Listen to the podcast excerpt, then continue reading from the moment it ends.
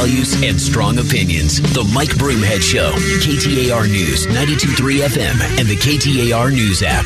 And thanks for being here. The President of the United States giving a speech about gun control and uh, talking about taking away guns. He made this statement when he ran for president saying that um, he would take away uh, AR-15s from people. He doesn't believe it's necessary for them to have them, uh, which which makes me laugh. But you know, again, I understand the conversation when you have so many reports of death and murder, and we all want it to stop this is going to be an obvious avenue of conversation. I will have this civil conversation with anyone, anytime. I will never shy away from it. I acknowledge that there is way too much death that's going on. But uh, taking away my guns isn't going to stop that from happening. And it, taking away the guns from the average American citizen, taking away one style of gun is not going to solve this problem. It's not. The the AR-15 style, what they call assault rifles, that platform, that doesn't make they're no more dangerous than any other gun. And, uh, you know, in light of what happened in Phoenix earlier this week, we need to do something about getting the, the guns out of the hands of people that should not have them. But I, I played a piece of audio to start the show and went off on kind of a long rant. And this one, I believe, for everyone out there that is a gun control advocate that likes the president's position, you're a supporter of this president. I want you to hear one of the statements he made. And this was uh, the reason why I'm bringing this out is A, it's very hypocritical, but also it does connect because he's talking to a group of people in justifying his desire to, for taking away guns from the American people keep guns out. You know what the Mexicans are, Mexico, which has real problems causing us real problems. You know what their biggest complaint is? Can't we stop gun, gun, gun trafficking across the southern border into Mexico? So let's start there. Can't we stop the gun trafficking out of the United States into Mexico? He said that's Mexico's biggest complaint. Um, um, I would say then the my very first response to that is that well then why don't you secure the border? Why don't you in conjunction with the Mexican government, do a better job of securing the border. The same porous border that Americans are complaining about because millions of people have come here illegally is the same porous border that you are in control of. That if you don't like the gun trafficking out of America and into Mexico, and that's Mexico's biggest complaint, why don't you shut down the border? that's a pretty, I, I mean, it's a valid question, at least. Give me credit for at least asking a valid question. But I explained the history of Operation Fast and Furious in the state of Arizona. The Department of Justice was being run by Eric Holder then. Barack Obama was the president. Joe Biden was the vice president. And uh, it was a, it was an operation that ran out of Arizona through the alcohol, tobacco, firearms, and explosives. There are so many other twists and turns in this story, but ATF had an operation where they were going after illegal gun runners, and uh, ATF agents, ground field agents, were complaining that there was a lack of surveillance on the firearms. And I've said this earlier, and I've already gotten some affirmation messages from some cops. If you work undercover, if you're doing a drug buy or a drug sale, gun buy, gun sale, if you are as a police officer undercover, if you are selling something to someone, you never lose sight of the money. If you are buying something, you never lose sight of the product and the uh, Trump, I'm sorry, the Trump administration um, was not successful at shutting down the border either. And in this case, we're talking about gun trafficking into Mexico. The United States government is responsible for a couple of thousand firearms going into Mexico. And I'm talking about this very same rifles they're talking about, AR 15 rifles. Our government is responsible for a couple of thousand of those rifles getting into Mexico, into the hands of the cartels back during the Obama administration. And it wasn't so much that the operation was so botched that it happened. It was when it happened, no one was informed. No one was notified in the Mexican government nor on the American side of the border that 2,000 firearms had just gotten into the hands of the cartels. No one was told. It didn't come to light until whistleblowers within the Alcohol, Tobacco, Firearms, and Explosives Agency spoke out because Brian Terry is a Border Patrol agent who was murdered at the border, and one of those stolen guns or, or illegal guns was found at the scene of his murder. And only then did Operation Fast and Furious come to light to the American people. Um, there was no transparency in the investigation. As a matter of fact, the records were sealed and said to be national security issues, so they could not be unsealed as to who authorized the operation and what it was all about. I have my own suspicions as to why they were doing it, um, but it, that part of it's not important right now. What is important is that this president has been such a hypocrite. We have armed the Taliban. We left behind so many firearms that should have been destroyed. Even if you weren't going to load them on trucks or airplanes and, you know, get, to get them out of there, you destroy them you bend the barrels, you you cut them into pieces. There were there was uh, efficient ways to make sure that the Taliban wasn't walking around with brand new automatic weapons up in, up to and including 50 caliber guns. Uh, I mean, we're talking sizable weapons, and uh, the Taliban has them. And look at the havoc that's being wreaked right now in the region. Um, so the hypocrisy of the statement of talking to the American people about disarming the American people makes me crazy. So. Um, uh, he talked about January 6th and, and uh, he talked about how uh, the right wing uh, Republicans and this whole demonizing of people that disagree with you. This is the president that promised to unify this country. And he talks about the right wing Americans out there that talk about these guns and who are they shooting? And he points back at a bunch of cops and uh, and that's just not how it is. And it is a lie that because I want to protect my right to have these firearms, that I'm calling for a revolution, or that anybody that's ever listened to my show, have you ever heard anybody that is more pro law enforcement than I am? And the answer is you will not. And I am not above average in anything. I am an average person, and I guarantee you I'm an average gun owner. The idea of taking a weapon away from me makes it less safe, not more safe in this country. And when the President of the United States talks about disarming American citizens, they are going to push back. And when you push back, then you're you're categorized as a militia member or this right wing, and that's not the case at all. There is a mischaracterization of gun owners. So I will I will say this respectfully to anybody out there that is anti whatever when it comes to guns. If it's specifically AR 15 type rifles, whatever it is, um, I would suggest, I would, and I hope you'll do it, find someone that you know that owns guns. If you've never gone through the process because you don't like guns, you're never going to own a gun, go talk to someone that can walk you through the process of getting a legal gun. The problem in our society is not legal gun owners with legal guns. The overwhelming problem in our society is the illegal guns that are out there in the hands of people that are already prohibited by law. Isn't it interesting that they want to create another law and they think that's going to stop the people that are already breaking the law by having illegal guns? And the punchline to all of this, the New York City City Council, you know how they're solving their problem with guns? They're putting gun free zone signs up in Times Square. Let that sink in. Coming up in a moment, we get you caught up on the biggest news stories of the day. We call it Did You Hear This? It happens next.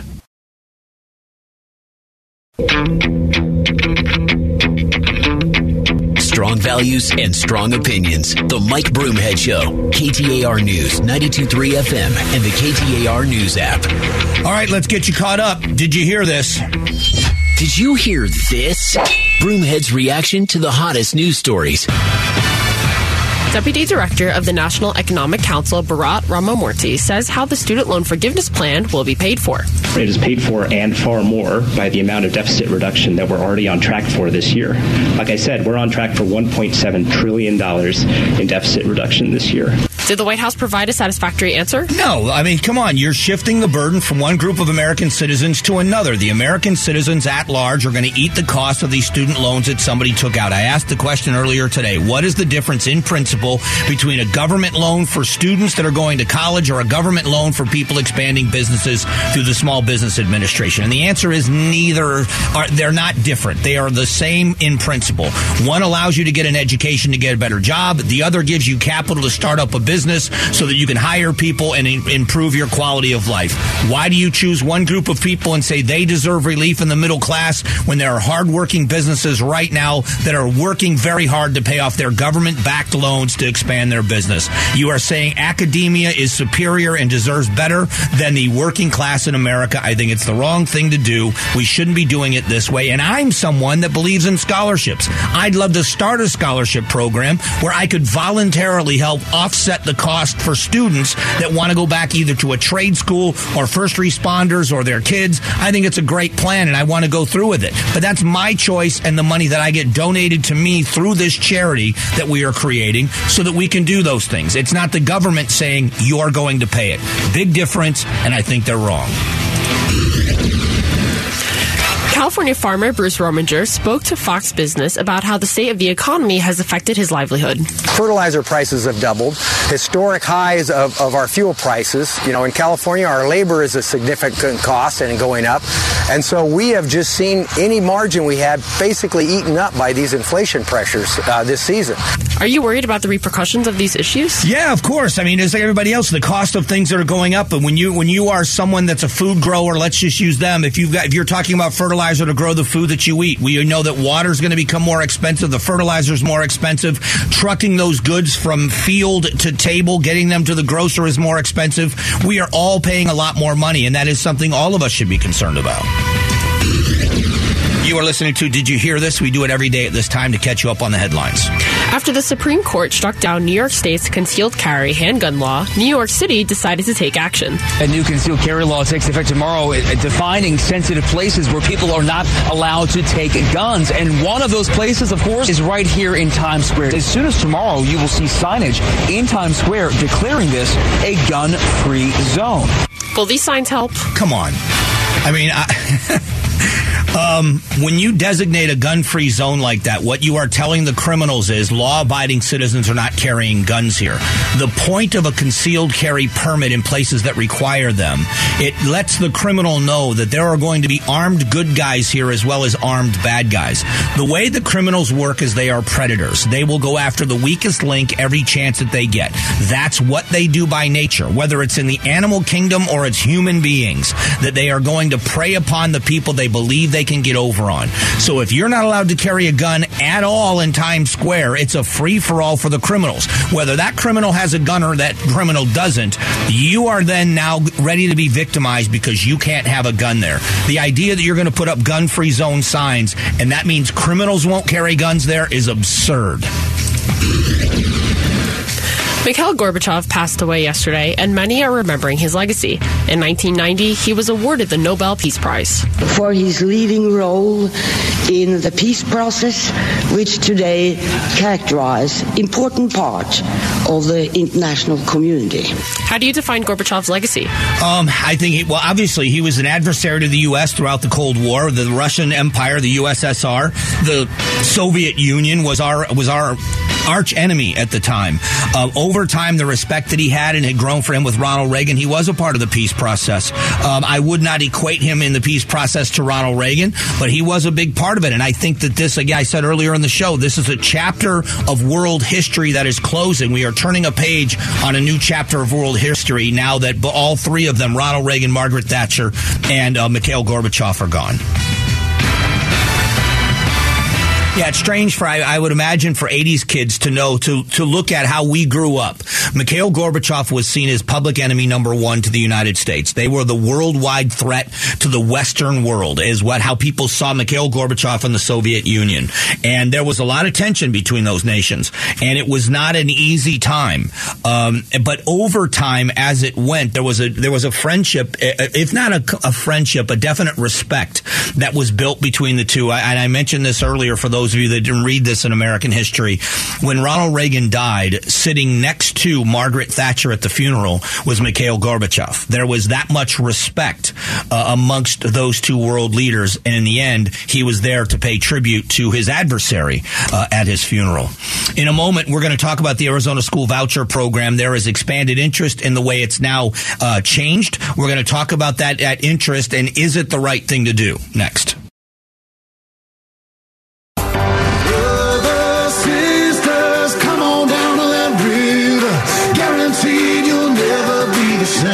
Strong values and strong opinions. The Mike Broomhead Show. KTAR News, 92.3 FM, and the KTAR News app.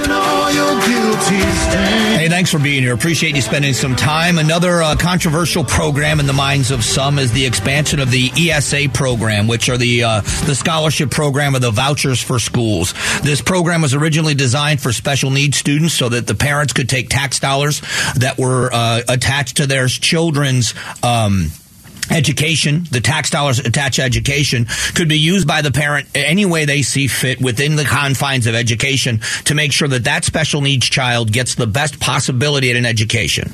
And so the idea being we should expand this program for all families. And I would say it, it's very strange the dynamic of politics. Um, it, I, growing up the way I did, and, and I don't want to make this about me, but I'm coming from a reference point of experience. Growing up in a very poor family, um, I went to a, a, a, good quality school called Cypress Lake High School in, in, in, Fort Myers, Florida. My brother Tom also did. But our brother Brian went to a school called Bishop Verot High School. Bishop Verot is a lot like Brophy. It is a Catholic college prep school and my brother went on a scholarship. Um, he was the first person in our family, the only person that I know of so far, to graduate from college. He graduated with honors um, and uh, went on into a great career in law enforcement, where he's a captain of the sheriff in the sheriff's office in my hometown.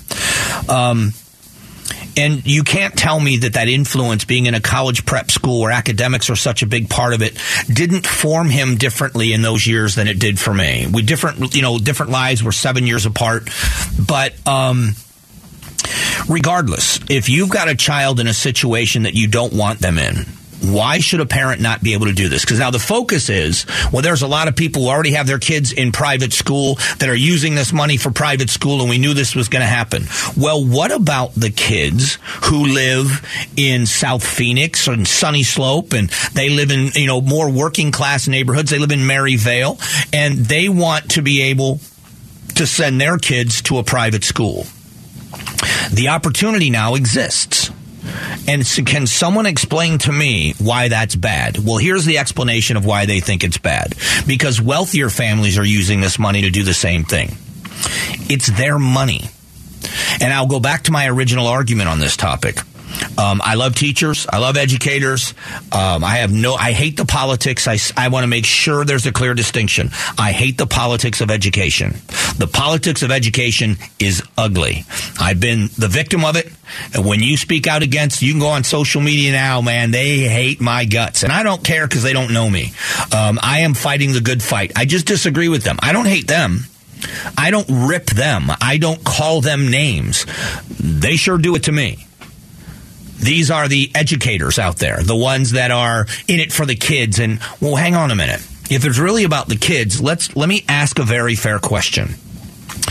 If the do you believe that if the public school system was doing its job appropriately, that we would have a need for all of these charter schools, home schools, micro schools, private schools, or is it because parents are craving an option because the public school system doesn't work. Now, I know the next question is going to be, well, let's just fund education. If we funded education, and if you look around the country, there are school districts all over this country that spend far more per student than we spend in Arizona that are getting no results whatsoever, that are not any better, if they are better, moderately better than Arizona. Across this country, we have a huge problem. Our students in America are not able to read at grade level in the third grade. They aren't able to perform math skills at the eighth grade. This is a systemic problem across this country. And here's another thing about this that really bothers me. Um, the reason why people want vouchers, I'm going to read. Uh, let me read this this headline to you. California district curriculum claims this is a, the school district this is the Newport Mesa District. Lists 10 sexual orientations, including skoliosexual. I couldn't even begin to tell you what that means. I didn't know what that means. But in the school curriculum, this is a part of it. And parents are saying, um, my child can't spell skoliosexual, and yet you want to make it a part of a curriculum that it's recognized as a gender identity or a sexual identity. Um, this is where parents have gone sideways with the school system. They have gone sideways with the school system because we have gotten away from the reading, writing, and arithmetic. We have gotten away from STEM. We have gotten away from all of those things in the public schools. Not in every public school, not in every district, but in many, many, many of them. And parents don't want to fight. When it comes to their children, they're not going to fight. They are going to say to you, you have to stop this. So here's how they're billed. And I've seen the stories, and some of them are legitimate. When, I, I mean, legitimate complaints against the parents, where now we're banning books and we're banning this book and we're banning that book, and you know, you're just like Hitler. Hitler burned thousands of books. And so they're made out to be these overzealous, um, crazy people. Are there people out there complaining about books that have no problem being on a shelf? Of course, most of us would agree with that. But when you've got books, and one of them, it's not my book, it's not my title, it's their title. The book is entitled Gender Queer. That's what the book is called. And it's available in schools in many districts across the country. And it has illustrations, not photographs, but illustrations in it. And it has graphic sexual illustrations in it and descriptions of graphic sexual activity. How many parents out there say, I don't care if it's straight or gay, this happens to be gay, it, we should not have those books on the shelves for kids. And when parents say that, they're lumped in with anybody out there that you consider to be on the fringe and wants to burn books, and that's just not the case. So what parents will do is instead of going through the arduous process of trying to explain their point and be heard and you know what they're going to do? They're going to take their kids and they're going to go somewhere else.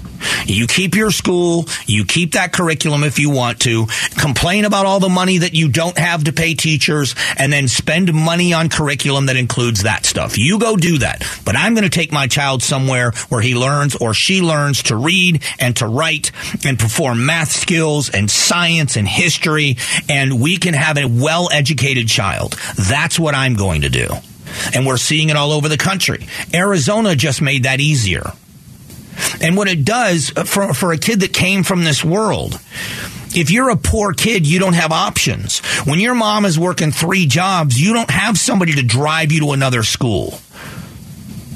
When you have a mom that works three jobs, she can't afford even a little bit of tuition at a private school or tutors, or she doesn't have the time to homeschool you. And this is a problem for working class families. You want to know why working class school districts perform, underperform? Well, this is part of the reason. And now what you can do with this is people in these school districts, these underperforming school districts, or even if it's not underperforming, where this child doesn't fit with what you're teaching in the mind of the parent, it gives a working class family the ability to take $7,000 in taxes attached to that child and put their child in an appropriate situation where they believe that their child's going to get the best chance at an education.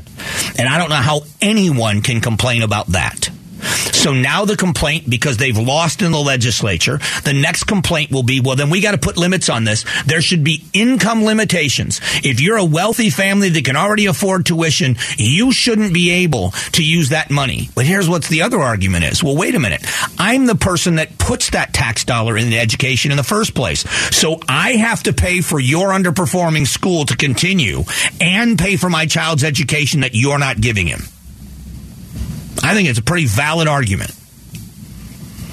If Arizona public schools were educating our children, parents wouldn't be looking for other options. Micro schools, home schools, um, private schools, charter schools, they wouldn't be doing it. They'd be happy with the community. They'd be happy with the neighborhood school where everybody goes to the same school, football on Friday night. But they're not getting it. And when they're not getting it, especially when it comes to their kids, they're going to seek options. And I'm anxious to see how it ends up playing out. Coming up in a moment, before we go, uh, we're going to talk a little bit more on the student loans, but also we're going to close it out with a topic, go back to a topic we started with earlier today. We've got a couple of minutes left. Please stick around.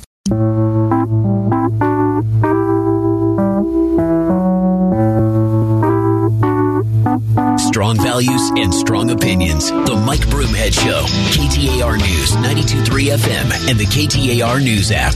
All right, I'm going to connect the last two topic. That last topic I was talking with now with the student loan forgiveness. Um, do you realize that a Pell Grant is, again, a government grant that goes to low income students, and students are able to go to school whether it's uh, financed or if it's a grant? And when it's a grant, it's money given to you for college. Do you realize that you can use a federal grant at a private college? Do you know that that's legal? Here we are in the state of Arizona arguing about taking uh, public dollars and giving it to private schools and how horrible that is. Well, then why isn't it a bad thing on the federal level? Why is it that we are giving um, poor families an opportunity at private universities with federal dollars? If it's okay to give federal dollars to private schools for underprivileged children or poorer families to send their kids to college, why isn't it okay to do it at the public school level? And in or at the at the uh, high school level or elementary school level. It, it is the knee jerk reaction to not wanting to give up the dollars, the potential of that. The public school system in Arizona, and I would love to be a part of the solution. Don't know how I could be, but I would love to be a part of the solution in the conversation of how we improve public schools in Arizona. Um, I am not against public education. I think public education should be better. I think we have a lot of work to do to fix them. Is part of it money? Absolutely. There's a plan in place being pushed by all Republicans right now in the state legislature. Some of them already elected to the legislature and, and obviously running for reelection, but others that are uh, running for the first time. And um, they are pushing a $10,000 permanent raise for teachers across the state of Arizona. The question is, will the teachers see the 10,000? Because once it goes to the school district, the school districts have autonomy in how they spend that money. Will the teachers see that full 10,000? How can the law be laid out to make sure that the teachers, if you're making 40,000, you make 50,000 next year? That's a $10,000 raise. Not a shell game. Do they get it or do they not? If that solves the teacher retention problem, great. How do we get rid of the bad teachers? How do we get rid of the politics in education? How do we get rid of the, the, the behind the scenes stuff where if you're not wearing a red t-shirt on Wednesday, we don't want anything to do with you? Um, you know, and if you don't think that happened, I saw it with my own eyes. Um, I used to be able to go and speak in the public schools. I would have teachers invite me down to speak with social studies programs, and to be honest, I never give a speech. I let them ask questions. I just think it's a valuable way to get to know people. Um, that dried up because I dared to speak out and say the politics of education is ugly. And the politics of education is ugly. And we need to change in Arizona because we're not getting the job done. Whether you believe you're a good teacher or you don't believe you're a good teacher, you could be a great coach on a bad staff. The system itself needs to be fixed. We are focusing in areas sometimes we shouldn't. We are spending money on curriculums that money could be spent and better spent on curriculums that would, uh, would benefit them when it comes to the basics of education. We are far behind other parts of the world when it comes to STEM education. We are asked, the federal government has been asked to immensely to dramatically expand a visa program for students or for, for professionals around the world that are better educated in STEM so that they can take these high tech jobs that are coming here because Americans aren't qualified. And the worst part about it is not only are they not qualified, they don't have the skill level and the education to learn it because they didn't learn it in elementary and high school. That's where we are in education in Arizona. You want to sit around and blame who's at fault or financing? We have to get together and fix it. And until that happens, until great strides in fixing that happen, parents will seek out other options. Private schools, charter schools, home schools, micro schools, whatever it is, they're going to make sure their children get educated. There's a reason why this movement started, and it started because the schools are not educating our children. Let's work together and fix it. Work with the parents and let's get it fixed for the good of our kids and our grandkids and our future. Just about out of time. If you are a social media user, you can find me at Broomhead KTAR. That's where I am on Twitter. That is my personal account. Mike Broomhead, all one word on Instagram. That again, my personal account. Would love to stay in touch between shows. We'll be back tomorrow for the Thursday edition, starting just after 8 o'clock. Until then, have a great day. God bless.